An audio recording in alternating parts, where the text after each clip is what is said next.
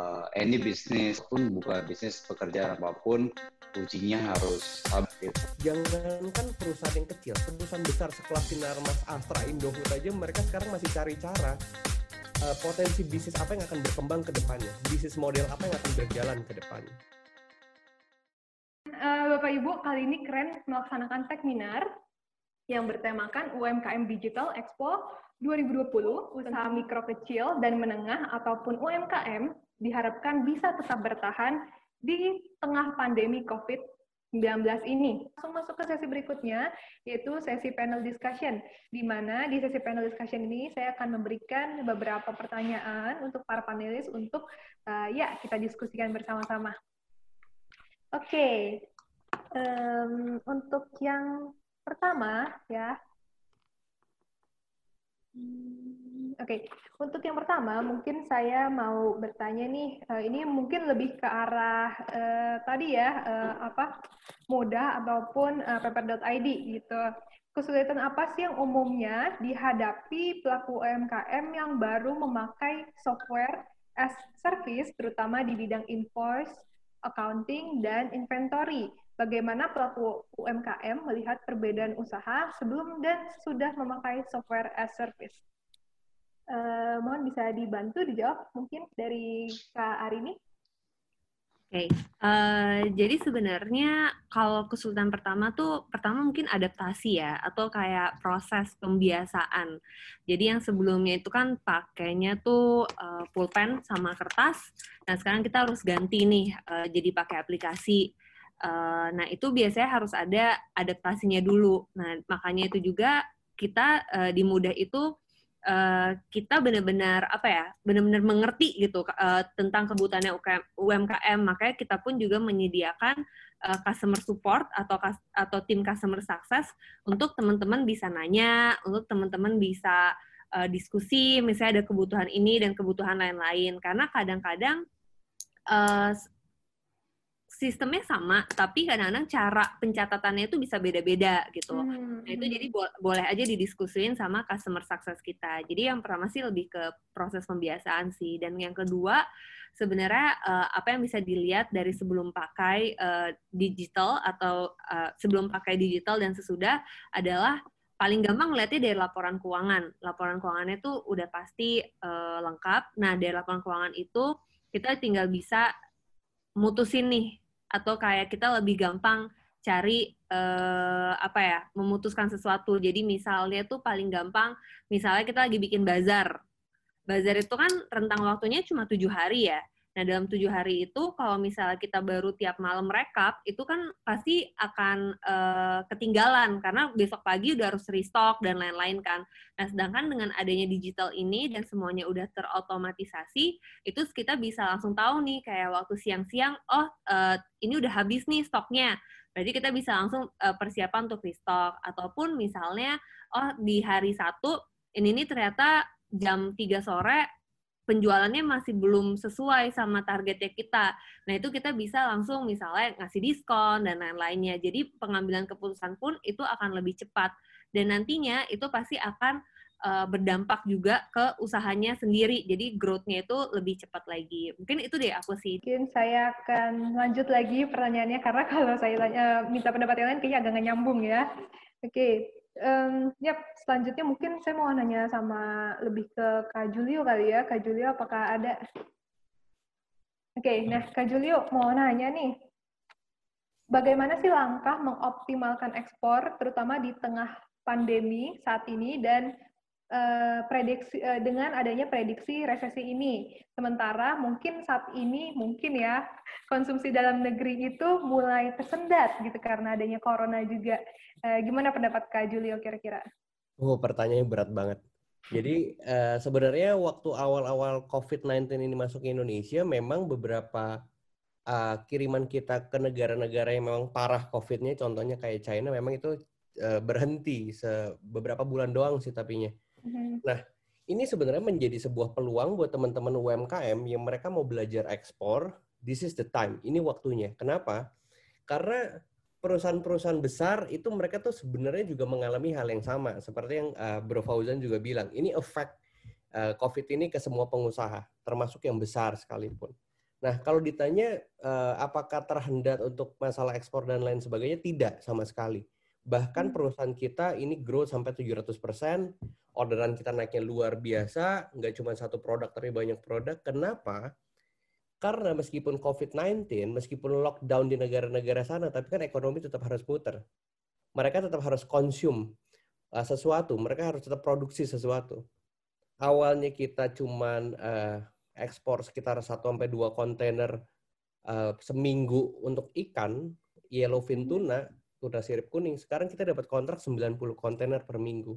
Artinya adalah sekarang menjadi sebuah peluang buat teman-teman UMKM melihat komoditas apa yang menjadi sebuah potensi baru. Jadi kalau di, di dunia ekspor ada yang namanya buying trend. Jadi tren-tren apa yang sekarang akan menjadi uh, besar ke depannya. Contoh, di Amerika sekarang life healthy kayak vegan, sayur-sayuran. Terus tahu nggak sih yang cewek-cewek porang? Jadi uh, mie shirataki yang katanya mie nol kalori nggak bikin gendut. Hmm, iya, iya, iya. Itu shirataki dari porang. Bahkan kita tahu nggak sih di Indonesia porang itu tanaman liar. Dan sekarang teman-temanku main ke sana dan wow omsetnya juga miliaran setiap bulan itu menjadi sebuah potensi baru. Tinggal teman-teman UMKM ngelihat trennya apa, marketnya di mana, behavior-behavior yang cocok dengan produk kalian itu di negara mana. Itu lebih diperhatikan ke arah sana.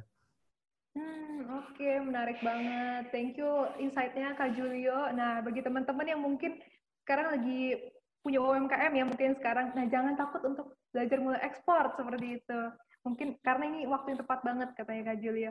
Siap, terima kasih banyak Kak Julio. Um, kita akan mungkin lanjut lagi ke pertanyaan berikutnya. Ini sekarang saya lebih banyak mau tanya mungkin lebih ke Kak Fauzan kali ya. Kak Fauzan, uh, karena nih ngomonginnya olahraga nih pertanyaannya. Nah, um, ya startup olahraga bisa dibilang saat ini sedikit jumlahnya di Indonesia ya. Uh, bagaimana tren startup olahraga di masa pandemi seperti ini? Selain pemesanan tempat olahraga, celah potensi apa yang masih bisa dikembangkan startup olahraga nantinya? Ya. Thank you banget pertanyaannya. Jadi uh, kita melihatnya sekarang kalau kita ngomongin peluang ya. Pada COVID itu benar-benar kena di kita, habis kita keluarin di live streaming, ada tren yang berubah gitu. Sebelum ada beberapa uh, brand yang mereka tuh trafficnya tinggi, tapi pada saat pindah ke virtual, trafficnya nggak setinggi itu. The other way around. Ada yang sebelumnya itu trafficnya nggak tinggi, pas mereka virtual, mereka trafficnya tinggi. Hmm. Pas kita do diligence in terms of experience, ternyata ujung-ujungnya adalah si trainer sendiri. Gitu, pelatihnya yang memberikan real experience ke customer-nya. Karena kan ada barrier pada saat sebelum COVID mereka datang ke tempat olahraganya ada part uh, environment gitu. Jadi ada beberapa tempat olahraga yang mereka salah satu ingredientnya adalah narik dari environment tempat olahraganya. Seperti kayak restoran lah, ada beberapa restoran yang mereka focusing di environmentnya, ada beberapa yang fokus di kualitasnya. Pada saat pindah virtual, ternyata quality ini menjadi main ingredients ya, karena secara experience mereka di rumah salah satu uh, key factor yang kita push terus terhadap customer kita dan terhadap mitra kita adalah interaksi terhadap uh, consumernya karena pada saat mereka ngajar bedanya misalnya uh, orang yang olahraga dari YouTube ataupun dari video-video olahraga yang gratis kita yang kita provide itu adalah itu satu arah hmm. di mana mereka ngeliat video mereka ngelakuin tapi isunya adalah apakah yang dilakukan benar apa enggak Setuju, nah, setuju, setuju. Pada saat kita, pada saat kita pindah virtual, mereka ini yang cara pengajaran yang jauh lebih baik, walaupun misalnya skill ataupun um, sertifikasinya itu enggak sebagus yang yang lainnya, mereka itu yang lebih top performing. Dan salah satu hal yang kita yang kita lihat juga adalah di kota-kota lain, contohnya kayak salah satu kota terbesar nomor dua di Jakarta, Surabaya, kita itu banyak influencer-influencer ataupun trainer-trainer mereka ya udah langsung ke kita mereka mau buka kelas gitu. Jadi dari segi supply-nya pas kita virtual itu orang-orang malah berani ngelakuin kita buka kelas sendiri aja langsung. Dari segi customer kita ngelihat trennya ke depannya after post covid itu justru ini momen di mana Indonesia itu secara uh, knowledge itu lebih melek secara sehat gitu.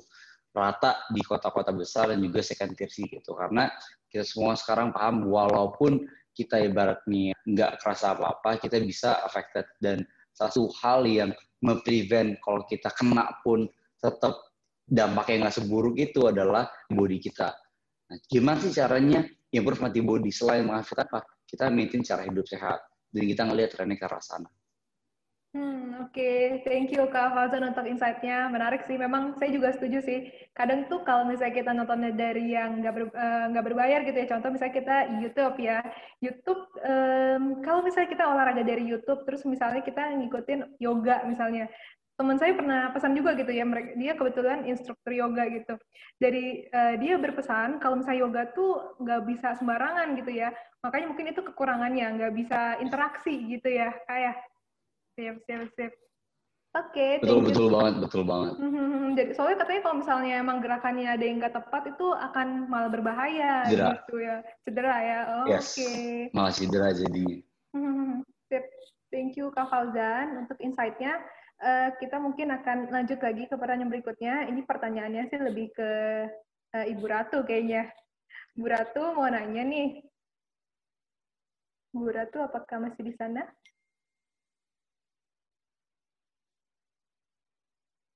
Oke, nah Bu Ratu. Tampaknya Ibu Ratu sedang sibuk juga. Um, mohon maaf Ibu Ratu, apakah Ya, tolong tolong diulangi pertanyaannya. Uh, Oke, okay, Bu, belum Bu, tenang.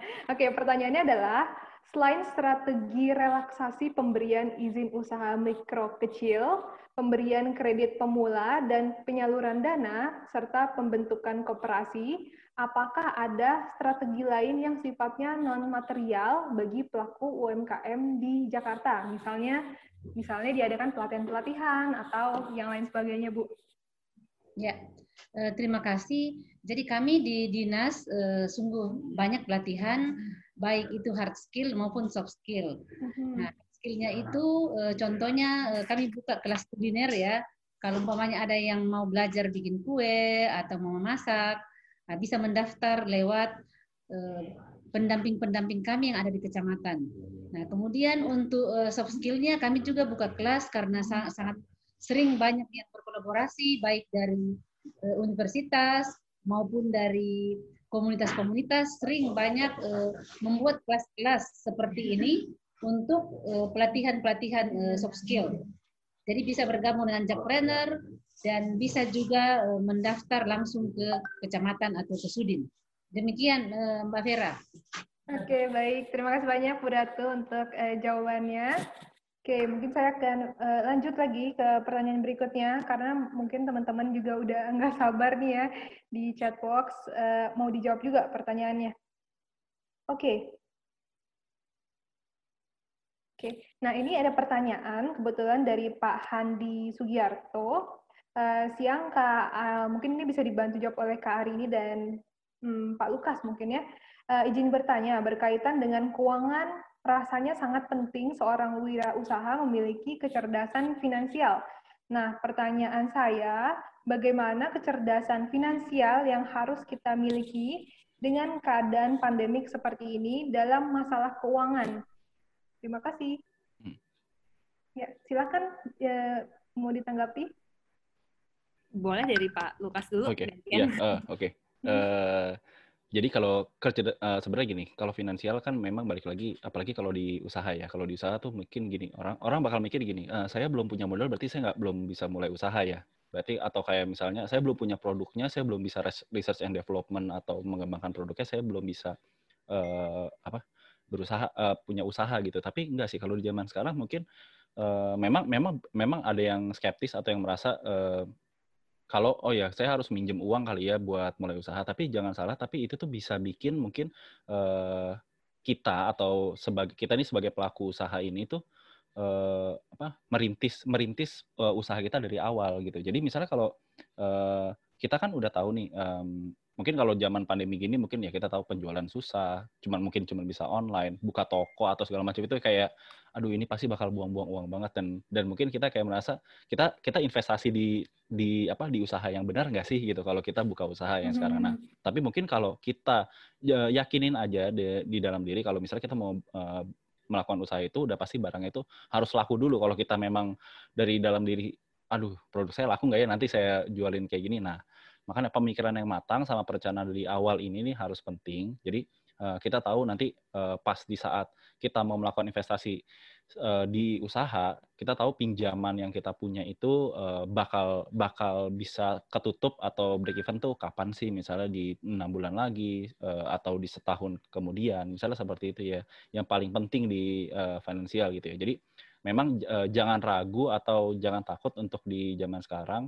Misalnya uh, kita nggak punya modal tuh berarti nggak bisa usaha, bukan. Tapi uh, memang kita uh, tahu dulu, um, udah banyak ya, udah banyak mungkin kayak sarana uh, di institusi, institusi finansial ya, uh, mungkin bakal ngasih kita um, pinjaman kalau kita memang benar-benar tahu uh, sebenarnya kita ini mau mulai usaha apa sih dan kita tahu dan percaya bahwa cara pemasaran kita dan produk ini bakal kita ini bakal laku. Nah, jadi mungkin teman-teman uh, mungkin dari pertanyaannya uh, kecerdasan finansial apa ya yang mungkin tahu? Jadi setidaknya kita harus tahu dulu mungkin uh, satu di mana kita berinvestasi. Kedua mungkin kita harus uh, kalau kita harus punya pinjaman uh, uang atau financing itu uh, uh, apa apa yang bakal kita jalanin. Kedua ya udah pasti kayak uh, kalau kita memang harus punya laporan keuangan uh, ya maksudnya neraca laba rugi buku besar dan lain itu mungkin itu udah banyak lah modul-modulnya untuk untuk belajar seperti itu ya. Cuman memang e, dimulainya dari mana sih ya? Kalau bisa sih kalau memang baru mulai usaha sih mungkin e, Bu Rani, Bu Arini juga setuju mulailah dulu dari software digital ya. Jangan jangan pakai cara manual lagi karena kalau udah pakai cara manual lagi waduh udah udah udah udah nanti takut ketinggalan zaman lah. Gitu. Nggak naik kelas gitu ya bahasanya. Oke. Okay, hmm, begitu. oke. Okay. thank you Kak Lukas. Mungkin ditambahin lagi sama Kak Arini mau tambahin Um, iya sebenarnya uh, ya hampir sama sih sama yang Mas Lukas juga bilang uh, ya basically kecerdasan finansialnya ini uh, dalam bentuk apa ya gitu. Maksudnya kayak apakah harus harus jago accounting gitu harus sekolah dulu fin, uh, maksudnya bisa jago finance. Nah kalau menurut aku sih nggak perlu ya. Yang penting tuh kita tahu dasar-dasarnya aja gitu. Karena untuk kayak tadi kan untuk ngegenerate laporan dan lain-lainnya itu sebenarnya udah akan dibantu sama uh, teknologi sendiri dengan menggunakan aplikasi bisa dari uh, kalau yang buat UMKM skalanya itu bisa pakai mudah untuk yang uh, lebih besar lagi uh, small medium ke atas itu bisa pakai paper ID karena lebih lengkap.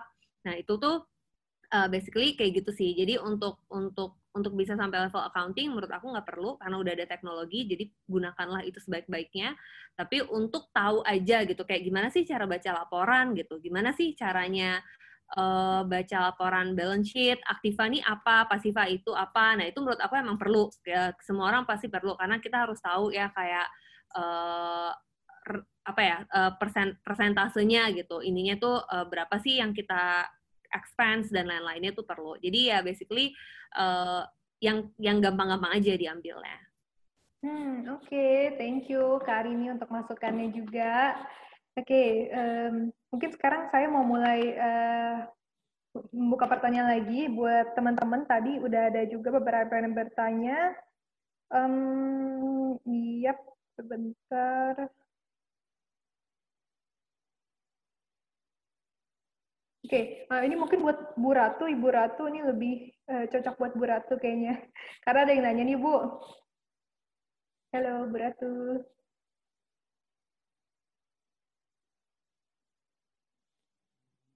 Oke, okay. mungkin nanti ya tunggu Bu Ratu balik lagi. Oke, okay. nggak apa-apa. Kita cari lagi. Sebenarnya banyak banget pertanyaan nih, tapi pertanyaan ini kebanyakan buat Kak Julio nih. Kalau gitu saya mungkin mau beralih lagi ke Kak Julio Um, Kak Julio mau bertanya nih, ada yang bertanya.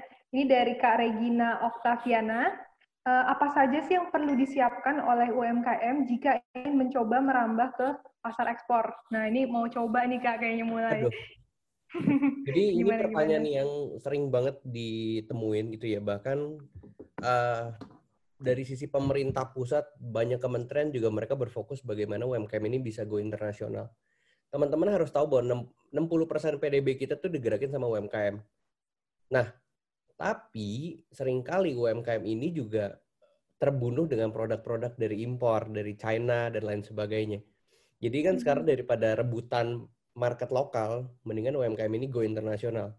Cuman eh, karena aku sebagai praktisi dan aku udah hampir 10 tahun melakukan kegiatan ekspor dan eh, ini yang menjadi pandanganku sendiri sih. Kalau kita bicara UMKM go internasional atau ekspor, sering kali kesalahan UMKM adalah mereka punya idealisme terhadap sebuah brand.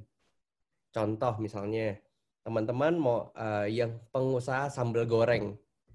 Nah, Hmm. kalau misalnya ditanya, Kak Julia bisa nggak sih ekspor sambal goreng? Gini, jangankan bule, kita aja orang lokal mau beli aja parameternya banyak.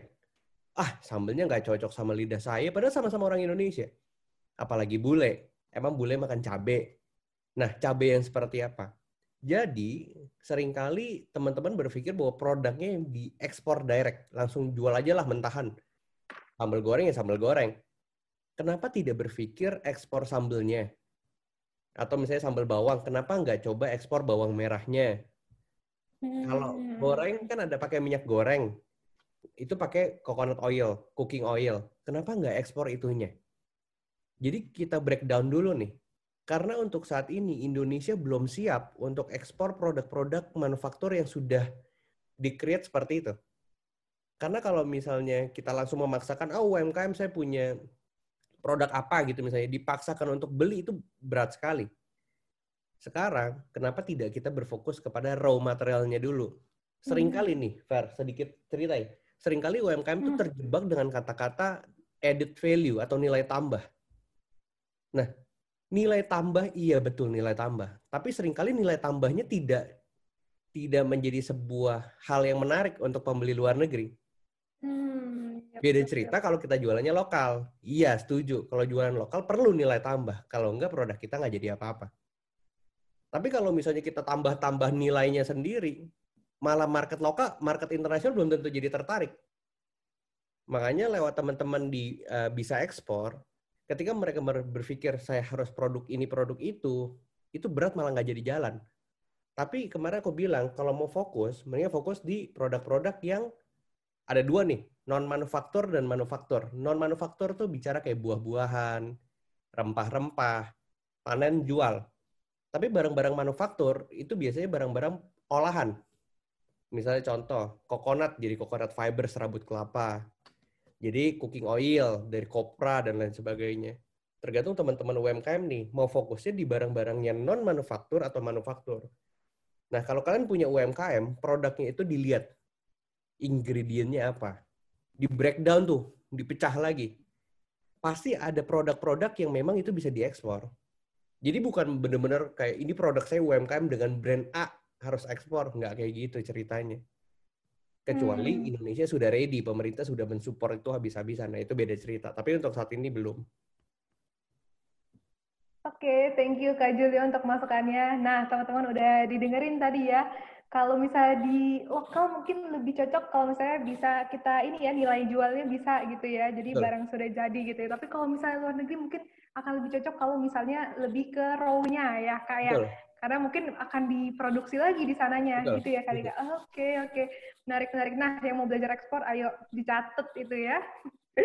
Oke, eh, untuk Bu Ratu, selanjutnya Bu ada pertanyaan lagi nih dari peserta. Eh, untuk penduduk berKTP non Jakarta tapi memiliki usaha di Jakarta, apakah bisa bergabung dalam Jakpreneur, Bu? Ya, eh, jadi kalau ada warga non KTP DKI boleh-boleh saja bergabung ke dalam Jakpreneur. Walaupun Hmm. nanti di dalam itu ada menunya eh, pelatihan-pelatihan mana saja yang boleh diikuti oleh eh, warga non KTP DKI. Tetapi pada prinsipnya eh, boleh gitu. Hmm, boleh ya Bu ya. Oke, siap. Terima kasih banyak Ibu untuk jawabannya. Oke, em, oke selanjutnya mungkin eh, saya mau minta para Bapak dan Ibu mungkin yang mau bertanya, kita kasih kesempatan. Mohon bisa raise hand, jadi nanti kita bisa bantu untuk unmute. Jadi bisa langsung nanya sama eh, para panelisnya. Seperti itu. Mohon maaf ini ada satu yang masih ini, saya lower hand dulu ya. Jadi kalau mau bertanya bisa langsung. Jadi bagi Bapak Ibu teman-teman yang mau bertanya, uh, kita kasih kesempatan, mohon bisa tunjuk tangan. Silahkan, ayo yang mau bertanya langsung. Oke, okay, ini ada satu sebentar ya. Ya, silakan Kak Alain. Halo, mau tanya untuk Kak Julio. Kedengaran nggak suaranya? Uh, kedengaran, kedengaran. Iya, mau tanya untuk Kak Julio. Kalau semisalnya uh, kita ada PT sekarang, kemudian PT kita juga bekerja sama dengan uh, pabrik komoditasnya, contohnya kopi. Nah, untuk nanti pada saat ekspor itu uh, surat-suratnya pengirimannya bakal ada masalah nggak ya untuk nama-nama di nama-nama yang di tercantum di situ baik PT maupun pabrik dari pengirimnya. Thank you. Langsung jawab nih. Silakan langsung dijawab Kak Julio. Ya. Jadi kalau misalnya kamu udah punya PT khusus untuk kopi itu harus didaftarkan dulu ke Kementerian Perdagangan untuk mendapatkan sertifikat namanya ETK, eksportir terdaftar kopi.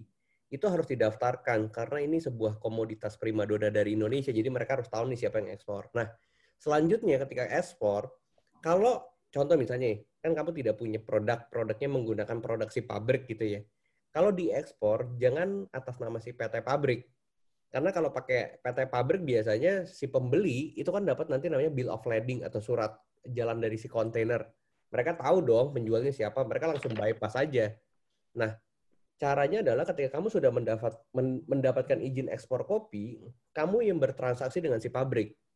Nah, yang nanti melakukan ekspor adalah perusahaanmu, bukan perusahaan si pabrik kayak gitu supaya si pembeli luar negeri tetap tahu oh bahwa PT Alain Gunawan adalah supplier kopi seperti itu.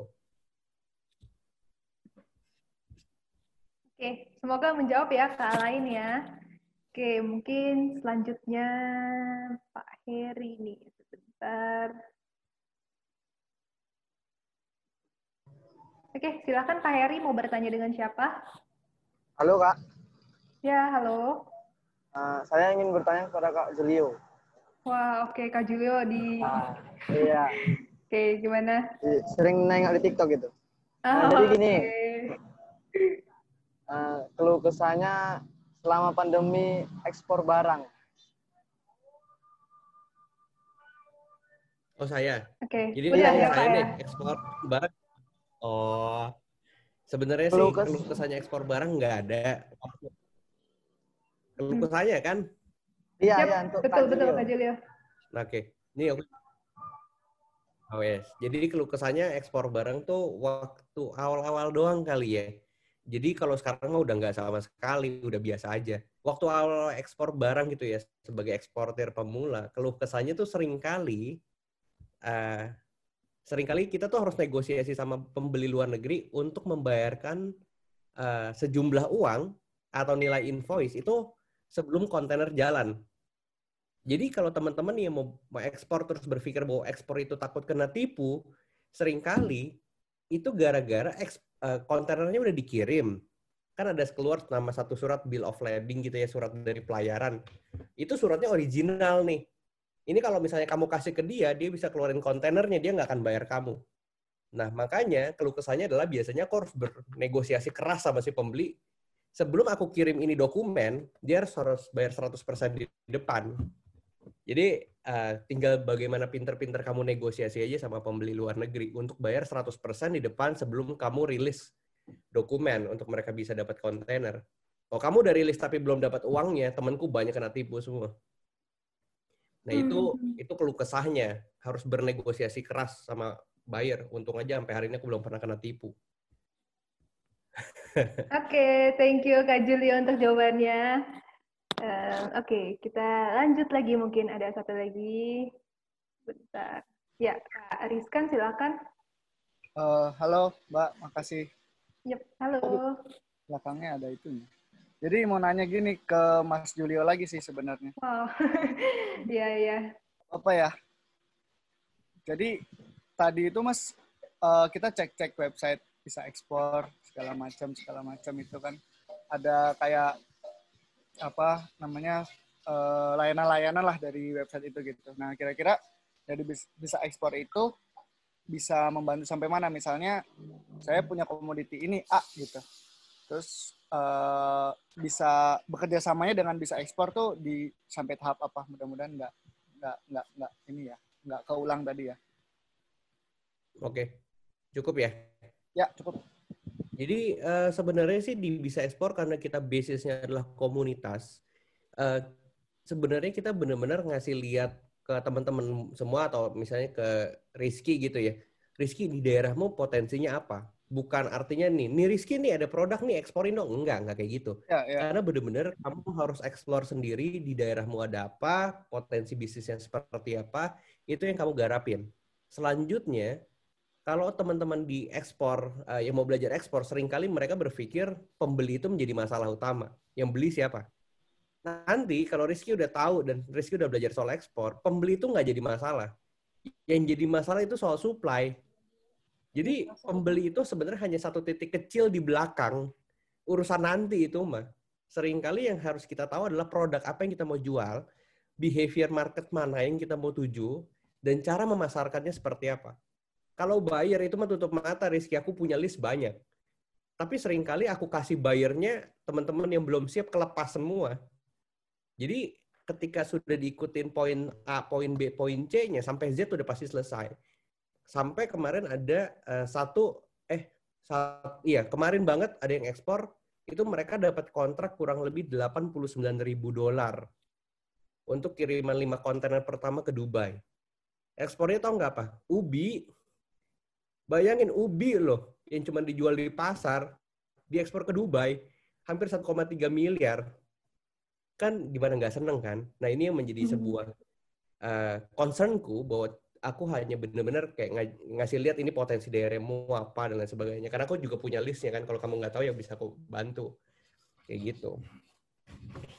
Oke, okay, thank you Kak Jile untuk jawabannya. Nah mungkin ini ada satu lagi, ada pertanyaan uh, lain mungkin ya masuk ke saya. Uh, mungkin ini lebih untuk, mohon maaf, uh, Kak Fauzan ya. Kak Fauzan, mau nanya nih. Halo, apakah Kak Fauzan di sana? Ya, Oke, okay, Kak Fauzan.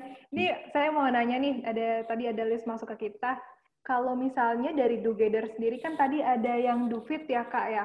Nah, Dufit yes. itu apakah e, bisa kerjasama dengan e, eh, UMKM ataupun e, sebagai e, UMKM untuk menjadi reseller e, catering tersebut gitu, Kak? Jadi uh, kalau untuk yang berarti in the food-nya ya, jadi mm -hmm. dia punya catering. Yes oh sorry videonya mati. Ya. Jadi kalau untuk yang sendiri uh, ada beberapa barrier sih untuk sekarang kita ya. Jadi kita masih serve uh, Jabodetabek. Tuh, hmm, jadi okay. uh, as long as regionalnya Jabodetabek itu bisa jadi mitra kita bisa uh, provide logistiknya. Uh, di luar itu kita belum.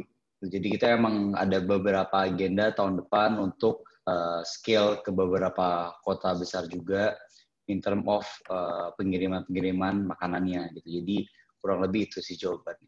Kalau di Jabodetabek, uh, more than happy uh, bisa reach out ke kita juga. Hmm, Oke, okay. thank you Kak Fauzan untuk jawabannya. Nah, teman-teman tuh yang punya UMKM tentang makanan sehat, mungkin bisa juga bekerja sama dengan Together. Oke, okay. um, selanjutnya masih ada lagi nih pertanyaan.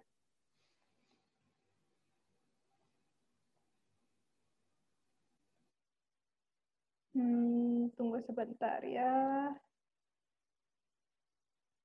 Oke, ini lebih untuk Bu Ratu kayaknya. Bu Ratu, oke Bu Ratu di sana. Bu Ratu mau nanya nih, ada yang bertanya, uh, ada yang bertanya. Salah satu strategi yang dipakai Pemprov DKI Jakarta adalah pembentukan koperasi di 12 kampung prioritas. Dari pantauan Ibu, seberapa signifikan sih dampak koperasi tersebut terhadap pemulihan UMKM dan kualitas SDM di kampung prioritas? Wah, susah juga pertanyaannya, Bu. Gimana, Bu? Ya, terima kasih. Memang benar ya bahwa hmm. ada 12 koperasi yang baru-baru ini diberikan oleh Pemprov kepada para warga di kampung prioritas. Nah, diharapkan koperasi itu benar-benar dijadikan wadah bagi para anggotanya untuk mengakses berbagai macam program-program yang diberikan oleh pemerintah. Dan uh, kita harapkan juga bahwa uh, koperasi ini benar-benar anggotanya mempunyai tujuan yang sama gitu untuk mensejahterakan anggotanya. Hmm. Nah, dengan adanya koperasi juga uh, bisa memudahkan apabila ada bantuan-bantuan yang tidak bisa diberikan kepada perorangan, tetapi harus lewat badan usaha. Nah, salah satunya adalah koperasi. Jadi itu uh, sungguh banyak sebetulnya manfaat dari adanya uh, koperasi di tiap-tiap wilayah. Demikian Mbak Vera. Oke, terima kasih banyak Bu Ratu untuk jawabannya. Um, Oke, mungkin saya akan sedikit buka pertanyaan lagi ya, karena masih ada waktu beberapa menit. Uh, cukup banyak, mohon maaf saya harus pilih salah satu mungkin ya. Oke, um, ya silakan uh, Kak Michelle ya. Pak, Pak, uh, jadi pembicara Pak. Halo? Ya, halo. Silakan Kak Michelle. Aku mau tanya, tapi aku nggak tahu siapa yang akan jawab nih. Okay, aku okay. mau tanya, iya uh, banyak kan yang sekarang tuh beralihnya kan ke marketplace ya, karena kan lagi pandemi kayak gini. Aku mau tanya tuh, hmm. gimana sih cara kita tuh meyakinkan ke orang lain gitu, bahwa kita tuh punya banyak saingan, tapi kita tuh jualan yang berkualitas gitu. Gitu aja sih. Terus sama ke Kak Julio boleh ya, aku nanya ya. Mm-hmm. Uh, aku kan bergeraknya di bidang corrugate uh, box gitu kan, packing box. Nah, aku mau ekspor gitu box, kardus gitu, packaging itu bisa nggak sih gitu ke luar negeri itu gimana tahap-tahap yang harus aku ambil gitu sih. Oke, okay. Itu Udah, aja, thank you. Udah cukup, okay, terima thank kasih. You. Siap, thank you. Mungkin mau jawab yang mana dulu ya dari Bapak dan Ibu mungkin mau jawab yang pertama dulu juga boleh bagaimana meyakinkan kalau jualan kita itu berkualitas, terutama kan mungkin sekarang marketplace banyak banget nih. Silakan yang mau bantu jawab. Hmm. Oke, okay. ya, saya bo bo boleh saya bantu jawab aja ya. Boleh, Jadi boleh, di paper itu juga uh, kurang lebih ada beberapa beberapa ratus yang jualan uh, corrugated box atau karton box nih. Hmm. Bahkan uh, di daerah saya di Kelapa Gading Jakarta Utara pun ada salah satu corrugated box. Dia jualan ya. Dia jualan kardus packaging terus uh, apa namanya tuh yang kayak styrofoam box yang biasa buat kirim uh, apa ikan makanan-makanan dingin gitu ya. Biasanya frozen food gitu ya. Uh, uh, uh, karena saya karena saya di bidangnya marketing jadi mungkin saya harus uh, ngeliat nih behaviornya. Kalau orang-orang ini tuh biasa kayak gimana sih kalau mau jualan barang-barang uh, kayak gini packaging dan lain soalnya uh, dilihat-lihat sebenarnya uh, di zaman sekarang tuh malah banyak banget loh yang lagi nyari sebenarnya lagi nyari, saya tuh kalau mau beli saya tuh mau beli ya yep. saya mau beli uh, karton box itu di mana ya gitu. Nah, kalau jualan di online shop udah pasti yang pertama-tama udah pasti harus penting adalah fotonya atau gambarnya sih. Itu udah pasti. Terus comparison ya dibandingkan ya, dibandingkan sama mungkin jualan orang. Mungkin bisa kasih tahu nih, oh contoh kardus yang bagus, yang berkualitas berkualitas tuh kayak gini, double wall, single wall, kayak gimana dan lain-lain itu kayak begini. Nah, kalau jangan salah pilih kalau misalnya oh mau kirim barangnya uh, berat itu jangan uh, pakainya jangan yang single wall ya, pakai yang double wall aja mungkin biar ketahanannya ting, uh, lumayan bagus, lumayan oke. Okay. Terus misalnya kalau oh kalau mau jualannya styrofoam misalnya styrofoamnya yang uh, diameter uh, wallnya atau dindingnya misalnya yang 3 cm ya, soalnya kalau yang 2 cm rawan jebol, misalnya seperti itu. Jadi tips-tips edukasi seperti itu kalau ada di marketplace itu ya berupa foto atau gambar itu biasanya cukup meyakinkan orang. Karena saya sendiri mungkin salah satu konsumennya mungkin nanti. Kalau hmm. lagi nyari-nyari kan saya nggak tahu ya. Yang saya cuma tahu harga murahnya doang nih. Jadi kalau ternyata harga murah cuman kualitasnya ternyata zong, ya berarti saya kan kecewa juga malah jadi dua kali. Dan mungkin uh, lebih baik mendingan uh, dikasih edukasi nih ke kita ke, ke kita konsumen yang mungkin nggak nggak gitu tahu tentang corrugated box atau carton box uh, yang bagus tuh seperti apa itu bakal meyakinkan sih. Sama ya mungkin bisa dipromosikan juga ya. Kalau di marketplace kan biasanya bisa promote. Itu penting sama ya mungkin bikin sosial media dan lain-lain. Itu ya itu nice to have lah. Tapi untuk conversionnya mungkin nggak dari sosial media. Mungkin tetap uh, balik lagi ke marketplace. Atau mungkin uh, kalau punya toko uh, bisa door to door atau kasih promo-promo kayak free ongkir dan lain-lain. Itu sih kalau dari saya. Oke siap. Terima kasih banyak Kak Lukas ya. untuk uh, jawabannya. Mungkin ada tambahan lagi mungkin dari speaker lainnya. Mungkin uh, aku bisa nambahin sedikit sih Boleh, boleh, silakan Kak. Ya, jadi uh, basically emang kalau tadi kan udah sama Mas Tukas sudah bener banget tuh kalau di marketplace itu yang penting foto kan kelihatan sama edukasinya. Nah sebenarnya ada ada kedua, nah ini tuh yang sering juga aku dapetin dari uh, teman-teman UMKM yang bergabung di Mudah juga. Jadi biasanya adalah karena kayak gini, uh, kalau misalnya kan emang tak kenal maka kata sayang. Jadi dan biasanya akhirnya yang cuma bisa dilihat ya foto, terus sama review yang kedua. Nah, jadi biasanya hmm. ini yang dilakuin sama uh, teman-teman UMKM lainnya itu adalah mereka itu uh, ngelakuin penjualannya atau marketingnya itu tuh misalnya di di di tempat yang lain ya, misalnya kayak WhatsApp atau apa ke teman-temannya yang memang sudah tahu kan kualitasnya. Nah, tapi semuanya semua semua transaksi itu diarahin di Tokopedia. Kenapa kayak gitu? Nanti di karena di marketplace itu nanti mereka bisa review, bisa bisa mereka bisa review, terus penjualannya pun juga naik kan jadinya. Maksudnya kayak kan ada counternya tuh biasanya dan semakin uh, besar penjualannya itu tuh bakal search resultnya tuh juga semakin uh, di, di P1 gitu di halaman pertama. Nah, jadi mungkin itu juga bisa dicoba. Jadi Ibu kalau misalnya udah punya pelanggan tetap, terus kalau mau transaksi lagi, terus diarahinnya lewat uh, marketplace tadi gitu. Jadi nanti uh, pengguna-pengguna marketplace lainnya yang belum kenal, setidaknya bisa percaya dari review-reviewnya pelanggan uh, langganannya ibu tadi. Hmm, oke. Okay. Terima kasih banyak insight-nya Kak Arini. Oke, mungkin tadi yang uh, Kak Julio bisa dijawab juga Kak pertanyaannya.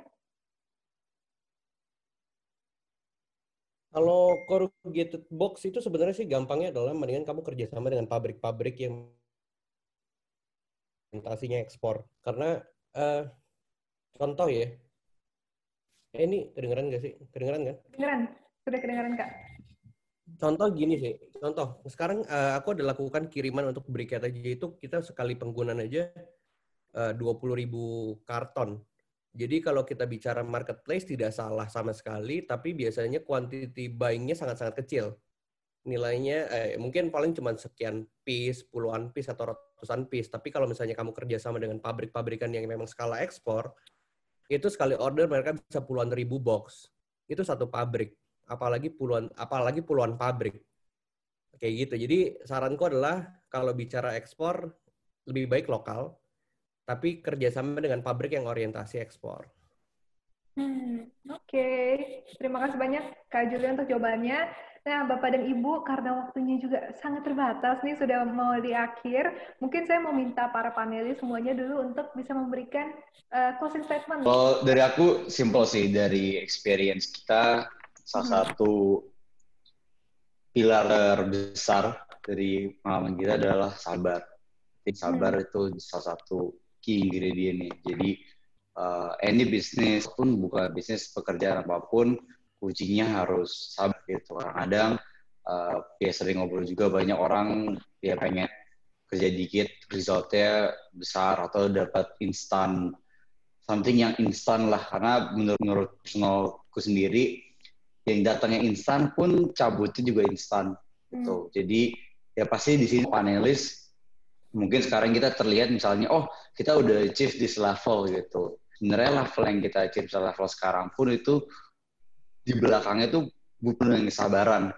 Kesabaran, kesabaran, kesabaran yang ibarat akhirnya mendapatkan kita di posisi sekarang. Jadi uh, in the nutshell, my my uh, key adalah untuk semuanya any business yang kalian sekarang jalanin itu kuncinya sabar. Hmm, Oke, terima kasih banyak Kak Fauzan untuk pesannya luar biasa. Harus sabar ya teman-teman yang lagi menjalankan bisnis Oke, mungkin silahkan selanjutnya mau dilanjutkan dengan siapa pun boleh. Ibu Ratu, Bu, mau ya. silahkan, Bu. Uh, terima kasih uh, pesan kami kepada para UMKM untuk tetap uh, semangat ya menghadapi uh, pandemi ini dan tentu kita diharapkan untuk banyak berkreativitas dan banyak uh, menjalin uh, hubungan network dengan teman-teman yang lain sehingga usaha-usaha kita itu Eh, ke depan bisa eh, lebih maju. Itu dari kami. Terima kasih. Terima kasih banyak Ibu Ratu untuk pesannya juga. Kalau dari Ibu Ratu kreatif dan juga harus memperluas network. Oke, okay. terima kasih banyak Ibu Ratu. Mungkin bisa dilanjutkan lagi dengan um, panelis lainnya. Kak Julio mau mulai duluan atau oh Kak uh, saya, ya, saya dulu aja. Oke. Okay. Uh, ya, thank you. Mungkin kalau dari saya sih biasanya di zaman sekarang ya lagi pandemi begini mungkin uh, teman-teman mungkin ada yang bisnisnya mungkin uh, kurang memuaskan performance dan lain-lain. Jadi yang mungkin bisa saya ingetin adalah uh, ada dua hal kalau memang teman-teman masih percaya dengan produknya, boleh uh, teman-teman uh, mengkreasikan produk dan expanding ya expanding. Jadi uh, ini saat yang tepat untuk expand karena uh, balik lagi uh, memang kita tahu lah uh, ya mungkin nggak banyak yang sekarang mungkin uh, daya belinya cukup gitu. Cuman uh, kita bisa lah coba uh, expanding or pivoting atau coba bisnis yang lain bisnis baru. Kita pokoknya untuk mencoba bisnis kan nggak uh, pernah salah ya. Karena mm-hmm. balik lagi yang penting kita tahu dasar-dasarnya gitu. Jadi pertama itu expand yang kedua adalah pivot. Jadi kalau misalnya teman-teman mungkin bisa meluaskan uh, koneksi oke, okay, nice, good. Tapi kalau memang rasanya, aduh, udah mampet banget, mungkin bisa pivot ke bisnis yang lain untuk uh, ya menjaga uh, roda perekonomiannya teman-teman sendiri, gitu sih, kalau dari saya. Oke, okay, terima kasih banyak Kak Lukas untuk pesannya. Bisa dilanjutkan oleh yang lain. Kak Julia dulu, Kak Fauzan silakan. Oke. Okay. Kalau aku sih paling teman-teman meskipun lagi kondisi COVID-19 kayak gini, jangan males. Karena sering kali kita bilang, ah WFH aja work from home padahal males bukannya work from home namanya tidur tiduran hmm. artinya adalah jangan pernah justifikasikan sebuah kondisi untuk ngerti nggak sih kayak cari-cari alasan bahwa memang kamu tuh males kayak gitu. Buatku adalah ini sebuah kesempatan kalian untuk menjadi seorang pengusaha untuk menjadi seorang yang apa ya yang maju gitu loh. Kenapa? Karena kalau aku ngeliat COVID-19 itu ibarat kata tuh lagi balapan motor kalau motor hmm. GP atau F1 itu tahu nggak sih mereka tuh nggak bisa ngebalap lawan tuh di jalan lurus. Mereka harus ngebalap lawan tuh di tikungan. Artinya adalah COVID ini tuh tikungan. Semua orang tuh lagi nikung dan kita nggak tahu arahnya kan ke mana. Jangankan perusahaan yang kecil, perusahaan besar sekelas Sinar Mas Astra, Indofood aja mereka sekarang masih cari cara uh, potensi bisnis apa yang akan berkembang ke depannya, bisnis model apa yang akan berjalan ke depannya kalau mereka aja sampai saat ini masih terus berpikir dan belajar hal-hal baru, masa kita enggak sih? Nah, makanya lihat peluang uh, sedetail mungkin di daerah kalian. Karena percaya nggak percaya, semua potensi itu ada di sekitar kita, bukan di sekitar hidup orang lain. Jadi mendingan fokus apa yang ada di tangan kita, apa yang kita bisa kerjain, kerjain semaksimal mungkin, sebaik mungkin. Jadi intinya adalah jangan pernah lihat rumput tetangga tuh lebih hijau, meskipun katanya iya, tapi mm-hmm. lihatlah, rumput sendiri tuh jauh lebih hijau kok, tenang aja. Oke, okay, thank you Kak Julio untuk pesannya. Analoginya menarik sekali, saya catat ini untuk analoginya. Thank you. Uh, mungkin kita lanjutkan lagi Kak Fauzan, silakan. Tadi kan aku udah. Eh, sorry, hmm, salah kan boleh nggak fokus. Uh, sorry, mohon maaf. Uh, lanjut berarti Kak Arini. Silakan Kak Arini. Uh, kalau aku sih uh, nambahin aja sih dari uh, panelis lainnya. Uh, yang terakhir tuh adalah uh, selain kita sabar, berinovasi, itu juga jangan lupa diukur. Uh, jadi diukur tuh apa sih? Diukur tuh basically uh, kita udah ngeset target kita tuh udah harus jelas. Goalsnya kita apa sih ini mau, mau bikin usaha? Apakah goalsnya kita memang charity, sumbangan, jadi emang nggak mikirin uh, untung rugi, atau kita mau uh, mau apa gitu. Nah, itu goalsnya juga harus di, harus jelas dan diukur uh, setiap waktu. Jadi kita bisa tahu kalau misalnya oh ternyata bisnis kita stagnan ya berarti tadi itu kita bisa pivot atau enggak uh, cari inovasi lainnya.